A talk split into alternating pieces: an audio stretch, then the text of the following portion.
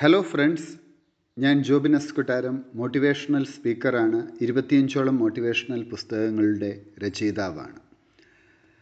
നമ്മുടെ ജീവിതത്തിൽ പലപ്പോഴും സന്തോഷം തേടി നമ്മൾ പരക്കം പായാറുണ്ട്. ജീവിതത്തിലെ ചെറിയ ചെറിയ കാര്യങ്ങൾക്ക് പോലും വലിയ സന്തോഷം പ്രദാനം ചെയ്യുവാൻ സാധിക്കും. എന്നാൽ ഇത് തിരിച്ചറിയുവാൻ പല ആളുകൾക്കും സാധിക്കാതെ വരുന്നു.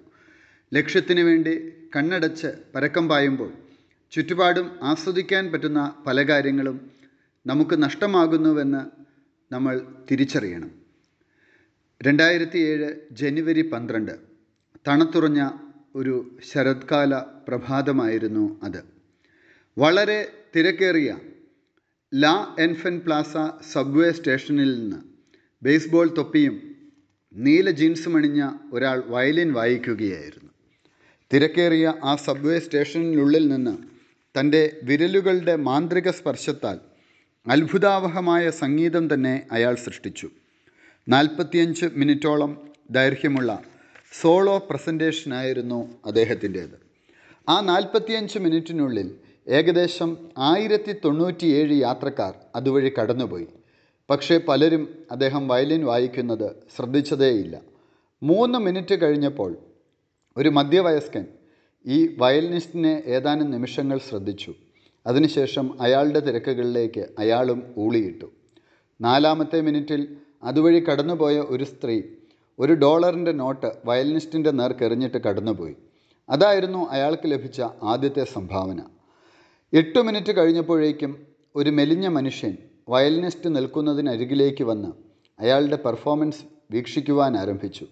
കുറച്ചുനേരം വയലിനിസ്റ്റിനെ ശ്രദ്ധിച്ച ശേഷം തന്റെ വാച്ചിൽ നോക്കിയിട്ട് അയാളും അവിടെ നിന്ന് കടന്നു കളഞ്ഞു. ഈ നാൽപ്പത്തിയഞ്ച് മിനിറ്റ് നേരത്തെ പെർഫോമൻസിനിടയിൽ വയലിനിസ്റ്റിന് ഏറ്റവും അധികം ശ്രദ്ധ കിട്ടിയത് മൂന്ന് വയസ്സുള്ള ഒരു കുട്ടിയിൽ നിന്നാണ്. വിടർന്ന കണ്ണുകളോടെ സാഗൂതം അവൻ അയാളുടെ പ്രകടനം വീക്ഷിച്ചുകൊണ്ടിരുന്നു. എന്നാൽ മൂന്ന് മിനിറ്റ് കഴിഞ്ഞപ്പോൾ ആ ബാലന്റെ അമ്മ വന്ന് നിർബന്ധപൂർവം അവനെ അവിടെ നിന്നും കൂട്ടിക്കൊണ്ടുപോയി. അവന്റെ പ്രായത്തിലുള്ള ഏതാനും കുട്ടികൾ കൂടി ആ വയലിനിസ്റ്റിന്റെ പ്രകടനം കാണുവാൻ എത്തി. പക്ഷേ മനോഹരമായ ആ സംഗീതം ആസ്വദിക്കുവാൻ തിരക്കുള്ള അവരുടെ മാതാപിതാക്കൾ അവരെ അനുവദിച്ചില്ല. ആയിരത്തി തൊണ്ണൂറ്റിയേഴ് യാത്രികരിൽ വെറും ആറ് പേർ മാത്രമാണ് കുറച്ച് സമയമെങ്കിലും ആ മനോഹരമായ പ്രകടനം കാണുവാനായി സമയം ചിലവഴിച്ചത്. ഇരുപതോളം യാത്രക്കാർ ആരാണ് വയലിൻ വായിക്കുന്നതെന്ന് പോലും ശ്രദ്ധിക്കാതെ നാണയത്തുട്ടുകൾ അയാൾക്ക് നേരെ വലിച്ചെറിഞ്ഞു. മികച്ച പ്രകടനം കാഴ്ചവെച്ച അദ്ദേഹത്തിന് മുക്കാൽ മണിക്കൂറിൽ ലഭിച്ചത് വെറും മുപ്പത്തിരണ്ട് ഡോളർ മാത്രമായിരുന്നു. അദ്ദേഹം തന്റെ പ്രകടനം അവസാനിപ്പിച്ചപ്പോൾ ഒരു വലിയ നിശബ്ദത ആ സബ്വേ സ്റ്റേഷനിലുണ്ടായി. പക്ഷെ ഒരാൾ പോലും ആ മികച്ച പ്രകടനത്തെ അഭിനന്ദിക്കുവാൻ മുതിർന്നില്ല. പക്ഷേ അതുവഴി കടന്നുപോയ ആയിരത്തി തൊണ്ണൂറ്റിയേഴ് യാത്രക്കാരും മനസ്സിലാക്കാതെ പോയ ഒരു യാഥാർത്ഥ്യമുണ്ടായിരുന്നു. ആ നാൽപ്പത്തിയഞ്ച് മിനിറ്റ് അവിടെ പ്രകടനം നടത്തിയത്. ലോകത്തിലെ ഏറ്റവും വിഖ്യാതനായ വയലിനിസ്റ്റായ ജോഷുവ ബെല്ലായിരുന്നു ആ സത്യം മനസ്സിലാക്കുവാൻ പലർക്കും സാധിച്ചില്ല. അത് പ്രതിഭകൾക്ക് മാത്രം ചെയ്യാൻ കഴിയുന്ന ആറ് പ്രകടനങ്ങളുടെ മേളനമായ സോണറ്റാസ് ആൻഡ് പാർട്ടിറ്റാസ് എന്ന വിഖ്യാതമായ നമ്പരാണ് അദ്ദേഹം അവിടെ കാഴ്ചവെച്ചത്.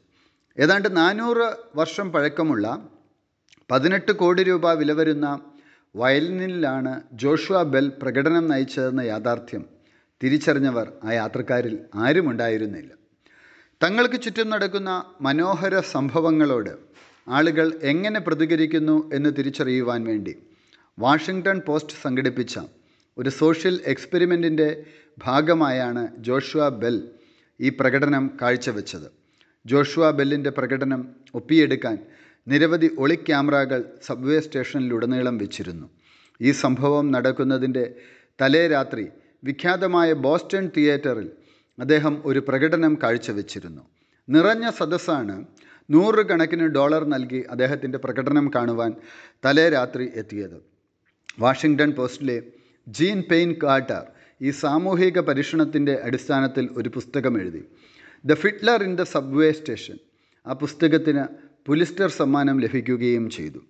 തിരക്കു നിറഞ്ഞ ജീവിതത്തിനിടയിലും ആനന്ദം പകരുന്ന ഒട്ടേറെ കാര്യങ്ങൾ നമുക്ക് ചുറ്റിലുമുണ്ട് എന്ന യാഥാർത്ഥ്യം ഈ അനുഭവം നമ്മെ പഠിപ്പിക്കുന്നു. പക്ഷേ പലപ്പോഴും ആ യാഥാർത്ഥ്യം കണ്ടെത്തുവാനോ തിരിച്ചറിയുവാനോ നമുക്ക് കഴിയാതെ പോകുന്നു എന്നതാണ് ഏറെ സങ്കടകരമായ കാര്യം. അപ്പോൾ ഇത്തരത്തിൽ നമ്മുടെ ചുറ്റുപാടും നടക്കുന്ന ആ കാര്യങ്ങൾ നല്ല കാര്യങ്ങൾ നമ്മുടെ ജീവിതത്തിൽ സംഭവിക്കുന്ന നന്മകൾ ഇതൊക്കെ നമുക്ക് മനസ്സിലാക്കാൻ സാധിക്കുമ്പോൾ നമ്മുടെ ജീവിതം തന്നെ മാറിമറിയുകയാണ്. ലക്ഷ്യത്തിന് വേണ്ടിയുള്ള ഈ പരക്കം പാച്ചിലിനിടയിൽ പലപ്പോഴും നമ്മുടെ ജീവിതം ആസ്വദിക്കാൻ നമുക്ക് സാധിക്കുന്നുണ്ടോ എന്നുള്ളത് ശ്രദ്ധേയമായ കാര്യമാണ്. നമ്മൾ വെറുതെ ജീവിച്ച് മരിക്കുകയാണോ?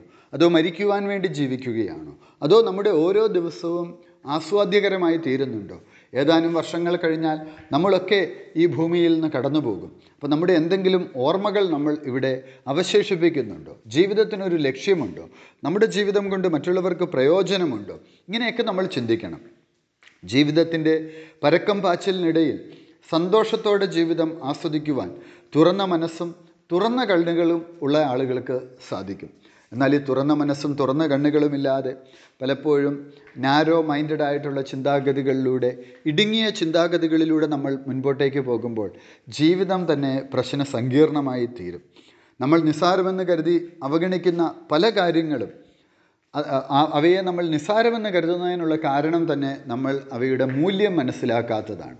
അപ്പോൾ നമ്മുടെ മൂല്യം നമ്മൾ തിരിച്ചറിയുകയാണ് എങ്കിൽ കാഴ്ചപ്പാടുകൾ നമ്മൾ തിരിച്ചറിയുകയാണ് എങ്കിൽ തീർച്ചയായിട്ടും ജീവിതത്തിൽ വലിയ മാറ്റങ്ങൾ ഉണ്ടാവും ജീവിതത്തിൽ നമ്മൾ നിസ്സാരങ്ങളെന്ന് കരുതുന്ന കാര്യങ്ങളായിരിക്കാം നമുക്ക് വലിയ സന്തോഷം തരുന്നത്.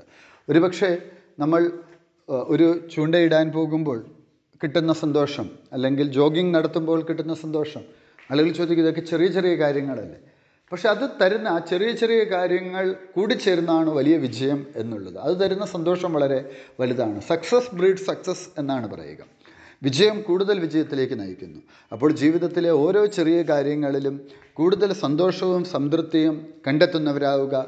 നിങ്ങളുടെ ജീവിതത്തിലേക്കും വിജയങ്ങൾ കടന്നു വരും വിജയാശംസകൾ.